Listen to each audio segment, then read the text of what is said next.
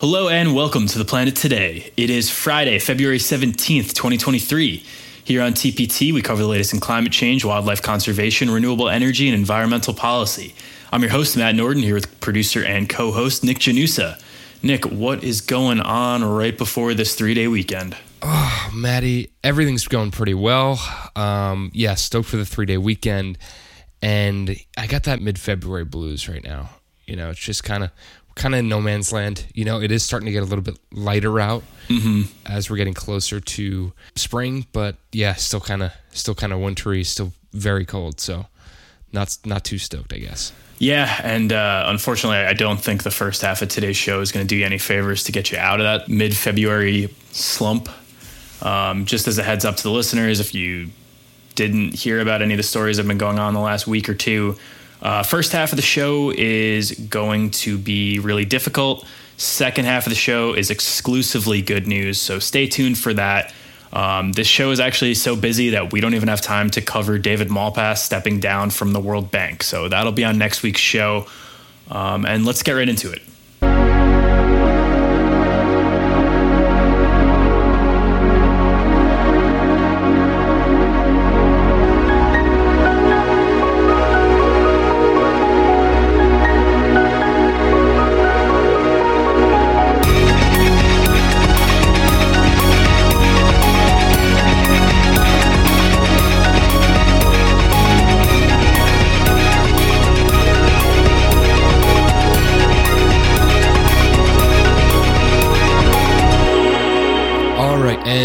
For our quick hits for the week. And the first one is by Professor Ibrahim Ozdemir, a United Nations advisor. And he writes Climate change is triggering more earthquakes.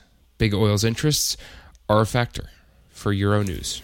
So, we briefly touched on this last week, but truly devastating news out of Turkey and Syria. As of Tuesday, the death toll had surpassed 41,000 people, with nearly 36,000 of those coming from Turkey. Over the course of nine hours, there was a 7.8 and a 7.5 magnitude earthquake. Each one of those struck southeastern Turkey and northern Syria on February 6th. According to geologist Tony Nemmer, the fault line that broke in Turkey is nearly 200 miles long, but only part of the fault line was broken in the recent earthquake, which means that another earthquake could hit the eastern part of the fault line within the next few years here. Yeah, this is an ongoing story, and there are plenty of foundations that are already established to help disaster victims, or some that have specifically been set up to help those in need in Turkey and Syria. If you are financially able, we encourage you to donate, and every small amount adds up. So don't act like $5 isn't contributing and making a difference. You know, whatever you have, it helps. We are going to focus on the environmental side of this now, but obviously our thoughts are with the people of Turkey and Syria and with the rescue teams who are still working to save people as we record right now. Yeah, absolutely agreed. The article linked in your show notes starts off by saying that we don't know for sure what caused these earthquakes, but there's growing scientific evidence that climate change increases the risks of earthquakes, tsunamis, and volcanic eruptions.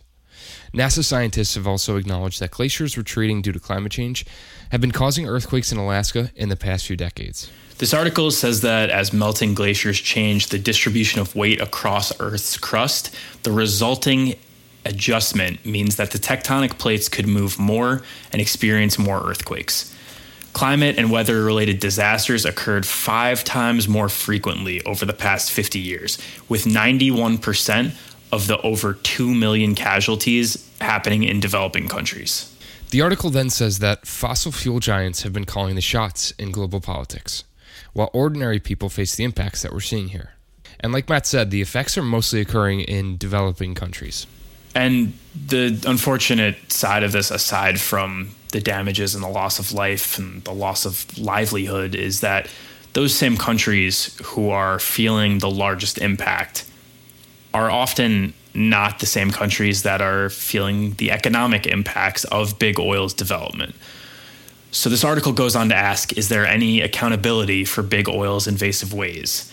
The short answer is either not really or not yet, depending on how you look at it. Um, I am optimistic that maybe in the future there will be more accountability, but as of right now, there really isn't enough. Yeah. It also brings up another important question, which is what matters more? What is more important, the interests of a few or our planet and its people? You know where we stand, but we have a lot to cover in our next story. Um, it really doesn't do us any good in speculating about this when people's lives were so heavily impacted in the past two weeks. Um, I would encourage everyone to check out this article for more if you're interested in how climate change is impacting earthquakes. And, you know, again, if you're able to help out at all, even a dollar goes a long way. Yeah, absolutely. Definitely check the show notes for more information on that. So let's move right into our next story, and it is titled A Horrific Environmental Disaster is Happening in, in Ohio. And you may not have even heard about it yet. By Fast Company's Clint Rainey. Last week, there was a train derailment near East Palestine, Ohio, a village of about 5,000 people. One of America's leading rail operators, Norfolk Southern, had a train derail near Pennsylvania's border. It created a 50 car pileup, and one fifth of the cars were carrying hazardous materials. By Sunday evening, all residents nearby were told to immediately evacuate, with a warning from Governor Mike DeWine stating there is now the potential of catastrophic tanker failure, which could cause an explosion with the potential of deadly shrapnel traveling up to a mile. 14 giant tankers full of hundreds of thousands of gallons of vinyl chloride were exposed to fire.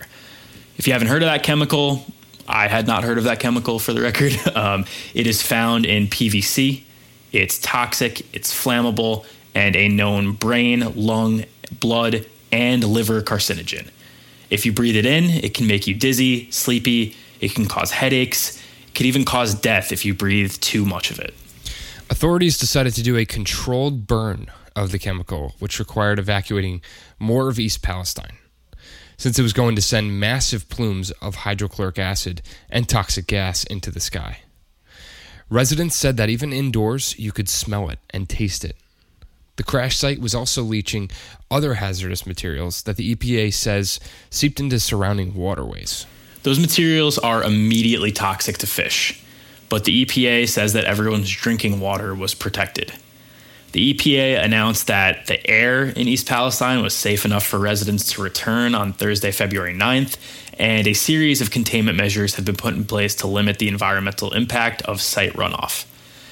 That being said, the EPA also confirmed that vinyl chloride has entered the Ohio River Basin, where 25 million people live and 5 million people are getting their drinking water from. Drinking water will continue to be monitored for the safety of residents, some of whom have reported unverified claims of livestock dying. Governor DeWine added that it is very understandable that residents would want their homes tested before re entering, and the state says that Norfolk Southern must pay for the cleanup costs. This is just so so devastating. And, and for people who haven't seen pictures or videos whatever you're imagining for this prescribed burn like when i when i read it on paper i was thinking it would look similar to a forest prescribed burn where it's just contained flames you know it's it's scary because it's chemicals but it's not a big mm-hmm. deal this is not the case for this instance here and and the yeah. pictures look like this giant gray mushroom cloud and it's huge. Like whatever you are expecting, it is larger. And it's especially scary that, you know, people are saying they can taste it, they could smell it in their air. These are people that, you know, at, at no fault of their own, just had their homes upended. And some of them can't return. And, and you know, yeah. frankly, just because the EPA is saying that it's safe to return and it's the, you know, the water is safe, is it? because it sure looks like something where we're not going to feel the immediate fallout right away. We're not going to see that okay, like yeah, this this looks like it was contained, but the water got into the the river basin. This is something that's going to develop over the coming months, the coming years, and, and frankly, I wouldn't want to return. Yeah, but how do you how do you not right? Like if that's your home, how do you just pack up? Yeah, I mean this is this is terrifying you know, if you're someone who's living in the Ohio area, or if you're someone who's living in East Palestine specifically, how could you not consider, you know, your family first and say, we're staying in a hotel in, you know, you know, Illinois for the next, yeah. you know, two weeks or something like that. I don't care if they say that it's like good to go. People like literally were having their eyes burning and like their throats were burning. Yeah. This is a very serious situation. I can't imagine that people are going to be going back to that town anytime soon. Yeah, and, and the thing that's the most frustrating, and here's where we kind of pull back the curtain. A lot of times on this show, we break down the news that's very surface level and the things where, look, if you're reading the sources I'm reading, you will understand this. If you're reading the sources that Nick's reading, you'll understand this. Mm-hmm. Here's where we want to dive into what got us to that point. The prescribed burn sounds scary and it sounds like that might have been a mistake. It wasn't. It, the first responders followed proper protocols. This was done correctly. This is entirely the fault of Norfolk Southern. And for that reason, they are the, the company that needs to be paying for lodging and paying for testing and paying for remediation efforts that are going to be happening because of their mistake. And, and I'm hesitant to even use the word mistake because this is the same company that has spent millions of dollars lobbying or sorry, millions of dollars on lobbyists, on politicians. Mm-hmm. As recent as 2021 and 2022, yeah. there were staff cuts, there were people working longer hours with longer trains, less safety protocols. You know, they, they cut corners everywhere along the way. And this is what happens when you ignore safety protocols.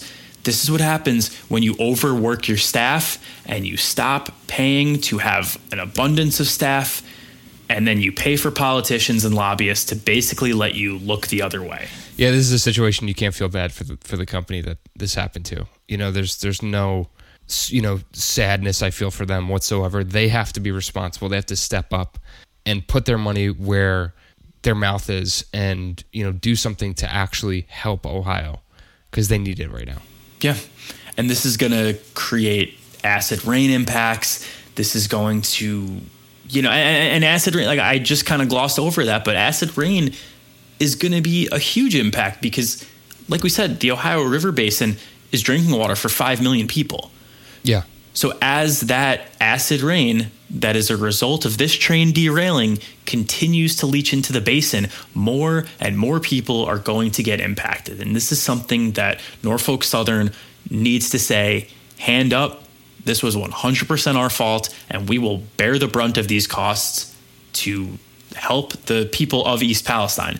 And to their credit, so far they've donated over a million dollars, but it's going towards air purifiers, cleaning and air monitoring services, a charitable fund to support the community, and new packs for the fire department to replenish what was lost. Yeah. I'm getting this from a Twitter account called Gen Z for Change. Their sources are are available online. Um, notice how, how nothing in there mentioned environmental remediation. Mm. That's my concern. So people first. We need to we need to help the people that were impacted by this make it safe for them to return to their homes so they can help them until they can't. Yeah. And make sure that their natural environment around them is also safe. Because as of right now, I don't care what any agency is saying, it's it's not. Yeah. And last thing I want to bring up, you just kind of reminded me, is you know you're you're not going to want to take your family back to East Palestine, obviously. Okay, so now you're staying in a hotel. Okay, how am I going to feed my family? Well, now we have to eat out. So you know now you're paying more money where you just you just got uprooted from your house and it's just unnecessary costs that just keep building and building and building and for someone who's living paycheck to paycheck it's not something that they should have to go through and they should be compensated accordingly yeah and nick before we before we move into this next part i just looked up norfolk southern's recorded annual revenue 12.75 billion dollars per year they can afford to help out a community of 5,000 people. What are those Exxon numbers? My God, dude. My goodness, that's ridiculous. But anyway, on Monday, three additional chemicals were discovered on the train. One of the chemicals, ethylhexyl acrylate, is especially concerning because it's a known carcinogen that can cause burning and irritation in the skin and eyes if touched, which is what I just said before. Uh, it can also irritate the nose and throat, causing shortness of breath. So, another thing. Sil Caggiano, a hazardous materials specialist, said, quote, we basically nuked a town with chemicals so we could get a railroad open. And that should tell you pretty much everything you need to know about why this scenario is so bad. Like we alluded to earlier, the true impact of this probably won't be understood for years, but the environmental fallout for this could be potentially massive. Um, I, I really don't want to downplay this. This is a genuine environmental disaster. Yeah, absolutely. All right, we are going to take a quick break. When we get back, we ha- we do have some good news on this show for you.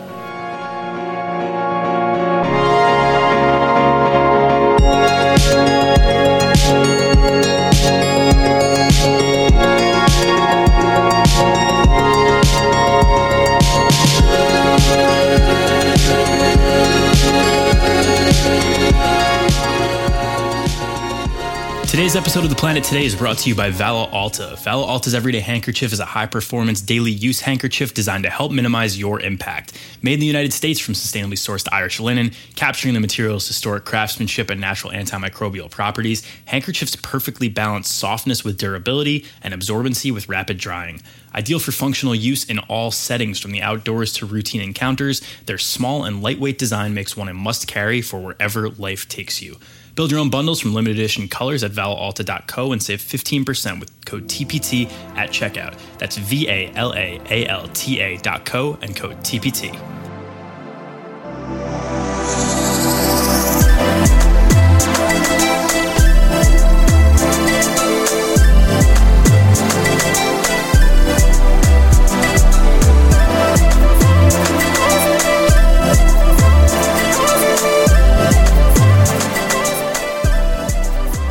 Welcome back to the planet today, folks. And next up, a Danish wind turbine giant just discovered how to recycle all blades by Electrek's Michelle Lewis. All right. This is good news and wonderful news out of Denmark. Great news out of the break.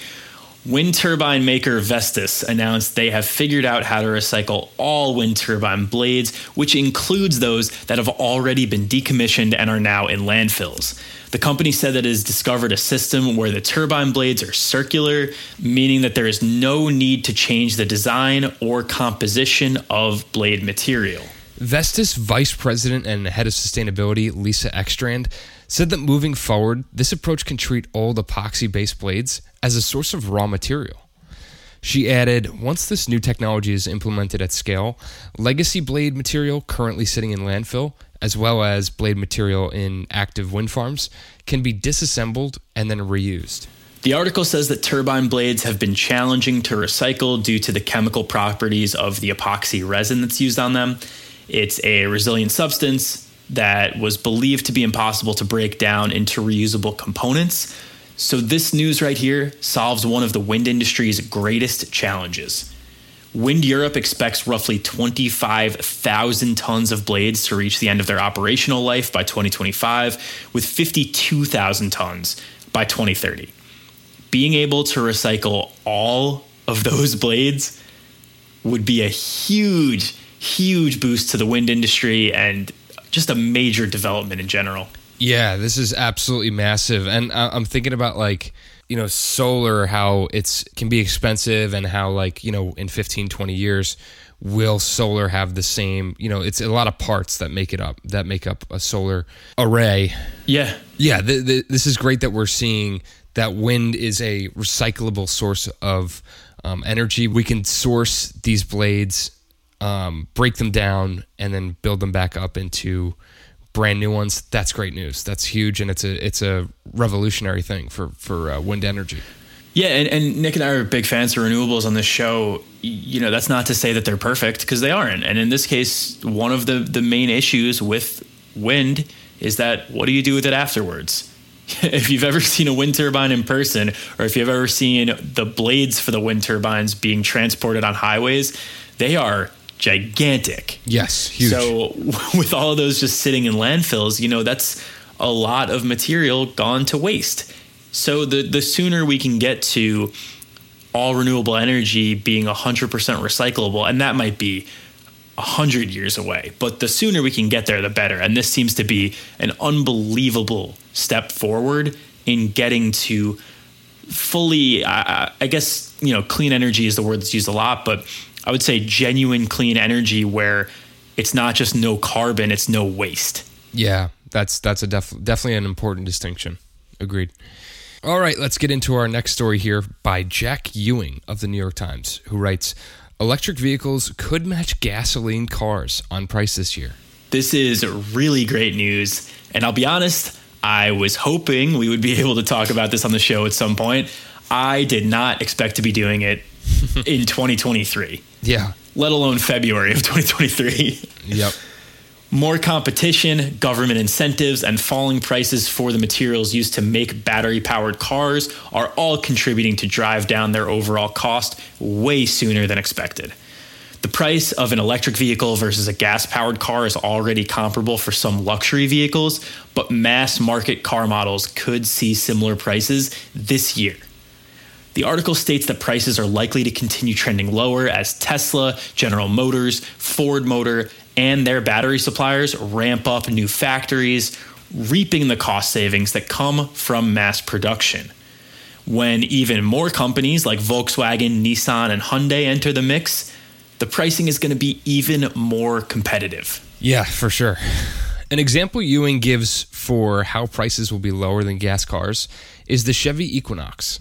The electric version will start roughly $3,400 higher than the gas version. But with government incentives, the electric Equinox should be cheaper. Electric vehicles also require less maintenance, and the electricity to power the car is cheaper than gasoline. So, for reference, at the end of 2022, the average price of an electric vehicle was $61,488, compared with $49,507 for all passenger cars and trucks. Um, those values are according to Kelley Blue Book part of the price cut for consumers can be attributed to the tax credits provided in the Inflation Reduction Act, which offers up to $7,500 for EV buyers. To qualify for those incentives, electric sedans need to cost less than $55,000 and SUVs need to cost less than $80,000. So, car companies have begun to increase the number of models that will be eligible for those incentives. The IRA also incentivizes making batteries in the United States which can reduce the price of making an electric vehicle by up to $9,000. Without these incentives, electric vehicles would likely still be more expensive than gas cars until between 2026 to 2029. Materials like lithium and cobalt have also decreased in price, which further reduces the cost of electric vehicles. So, excluding lithium and cobalt, because we don't have the numbers for how much they've decreased, let's just look at those incentives if it costs nine thousand dollars less to make a battery, you're looking at you know roughly fifty three hundred dollars for an EV. With those incentives being seventy five hundred dollars, we'll say it brings you down to forty five thousand five hundred dollars on average. So that includes all of the higher end cars and the lower end cars. That is about four thousand dollars cheaper than passenger cars and trucks that are powered by gas. So you know, it's it's really good news, and that's before we even try to quantify lithium and cobalt decreasing in price. Once we have all those other manufacturers that we talked about bringing in more competition, EVs could get cheap, man. yeah, this is like like you said at the beginning, shocking. Like we are here in in February of 2023 and we're talking about like equality in prices for gas and electric, that's something that we just did not foresee. I don't think at all. Yeah. Um, which is exciting because it's like, wow, we could we could ramp this up even more, you know. And it, I know it is because of the um, Inflation Reduction Act that's allowing it to get that low because of the credits and all that stuff. But still, this has got to be, uh, you know, invigorating news, electrifying. how about that news uh, for people who are uh, interested in in helping the environment and and doing that by getting an electric car. Yeah, and, and, you know we talked about the incentives reason why it's cheaper, but another reason is just that EV prices are coming down because automakers are getting better at making them. Mm. The range you can go is further. The weight of the cars is lower. The costs are improving as more cars are being made. Like just to put it very bluntly, the cars are getting better. Yeah. And it's also great that so many private companies, nonprofits, and government agencies are now working to build more charging stations for these EVs as they're increasing in popularity. EV sales were up 66% last year. So this is a really exciting time to be a fan of, you know, clean tech, of which I would consider electric vehicles a, a cleaner version of a car. So yeah, hundred percent. And if you think about it, like we're gonna have to really start ramping up these these charging stations because like I'm just thinking about like you know you go to the mall and it's like okay there's like you know there's like eight to ten spots depending on where you mm-hmm. park for like EVs and stuff. They're gonna have to ramp it up. I mean, if it's if it's like equal in price, Yeah. we're talking about like half the parking lot's gonna be electric cars. So Yeah, man. Speaking of malls, I'm just envisioning like this utopian society where I don't have to go to the mall, but like when people go to the mall, there's electric chargers all over. The, the parking lot has a solar canopy covering it, so everybody's cars are nice and in the shade. We're generating solar on top of the parking lot. You know, maybe there's some panels on the roof. And we're just like a fully carbon free mall. I think we're just gonna get to the point where like malls are gonna just not exist because we're gonna get everything delivered to our houses. Electric. And there's going to be no need to go anywhere. Food's going to be delivered to you. Everything's just going to be delivered to you because we're going to be lazy. This is the plot of WALL-E. or Fahrenheit 451. I don't know which one. Yeah. All right, let's get into our last quick hit of the week, and it is from Reuters, where Gabriel Araujo writes Deforestation in Brazil's Amazon falls in first month under our boy Lula. Wonderful news to close out today's show. Satellite imagery shows deforestation in January was down 61% compared to January of last year. In mid January, Brazilian environmental agencies launched their first anti logging raids under Lula, which contributed to deforestation being below the historical average for January since 2016. World Wildlife Fund Brazil conservation specialist Daniel Silva reminded us that it is too early to talk about a trend or reversal, but this is still positive news. Last Thursday, the U.S. was reportedly considering its first contribution to a fund aimed to fight Amazon deforestation. So, hopefully, this news is encouraging for the U.S. and other world leaders to support anti deforestation efforts. So far, that fund has been supported mainly by Norway and Germany, but had been frozen since 2019 due to former President Jair Bolsonaro's handling of the Amazon. Yeah, you know, it's one thing to say that you're gonna protect the Amazon. It's another to do it, and I'm hopeful that the funds that have been frozen for four years now are going to start to see a lot more contributions because you know deforestation of the Amazon is a global problem. Mm-hmm. It's something that is so critical to the well-being of our planet that to protect it, you know, I, I think it, it does warrant having global cooperation. It, it shouldn't just be the responsibility of your Brazil, your Colombia, your Peru to fight deforestation at home when if, if they can't pull it off and they don't have the support, then it's going to impact way more than just those countries and way more than just South America. Yeah. And now that we have, you know, the first month on record where deforestation is down, hopefully that's something that continues. And you could use that as a source to say, look, we're doing this. If all of the world leaders can contribute to a fund to help us, we'll be able to do it better. Yeah. Yeah, absolutely. Agreed. So the article also points out that Brazil is fighting wildcat mining on Yanomami land in the Amazon, which is the nation's largest indigenous reservation. This has been blamed primarily on illegal gold miners. Experts and staff at Brazilian environmental agency IBAMA warned that it could take years for Lula to deliver on his conservation goals after Jair Bolsonaro cut funding and cut staff at key agencies. It might be too early right now to say that this is an encouraging trend, but I will say that one month into the year, Lula's off to a great start and one that I hope will continue.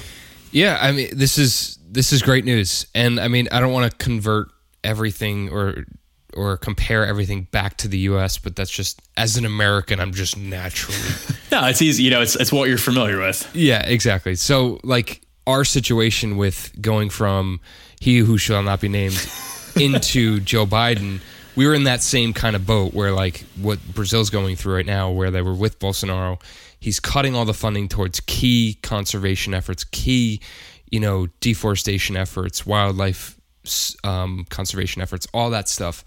And now we're having to basically build it all back up.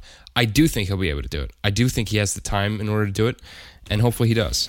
Yeah, and, and I think that increased funding from the United Nations, you know, increased funding from even just the G7, that helps create more time. You know, if if we're saying like he's let's say that this becomes a trend and we look at this in six months and say it's been down all six months, that's great. They're proving they can do it. Imagine if they had more staff. Imagine if Yeah, they could pay yeah. people to help out in other ways. Like a global fund would be huge here.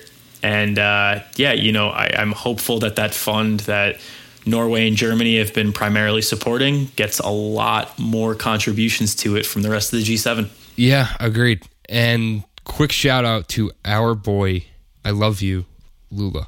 Such a sick name. Such Shout a sick out name. Lula. Anytime you're like you're just known by one name, you're doing something. Uh, I, never mind. Never mind. I was gonna say Yeah. you're just known right, but there's a lot of people that are known by one name. Um. Anywho, that'll do it for today's episode of the Planet Today. We're gonna be back on Monday on President's Day. So if you don't have work, you don't have your commute, maybe check this out on Tuesday. But we'll be back on Monday with our February interview. It's with a recurring guest, James Leitner of Mission Clean Water. James is one of my really good friends from college. If you haven't checked out our first interview, uh, that will be linked in the show notes on Monday's show. But really cool interview. Until then, go give the show a five star rating and review wherever you can. Follow our socials at Planet Today Pod. If you're listening on Friday, you know that yesterday I made a post, so go like that. Follow me on Twitter at Matt Norden as well for more of my. Uh, I, I've been doing a lot of retweeting environmental news lately to try to engage more. So come come check me out there. Nick Chanusa produces our show and makes all of our music. Nick, where can people hear more of your stuff? You can hear more of my stuff at soundcloud.com slash Budlyn Cape, and that is B U D L Y N C A P E. Go check me out, y'all. Hey, it's a long weekend. It's a great Budlyn Cape weekend. Our logo is made by Kaylee Vietz. Have a great weekend, everyone, and we will catch you right here on Monday. Peace.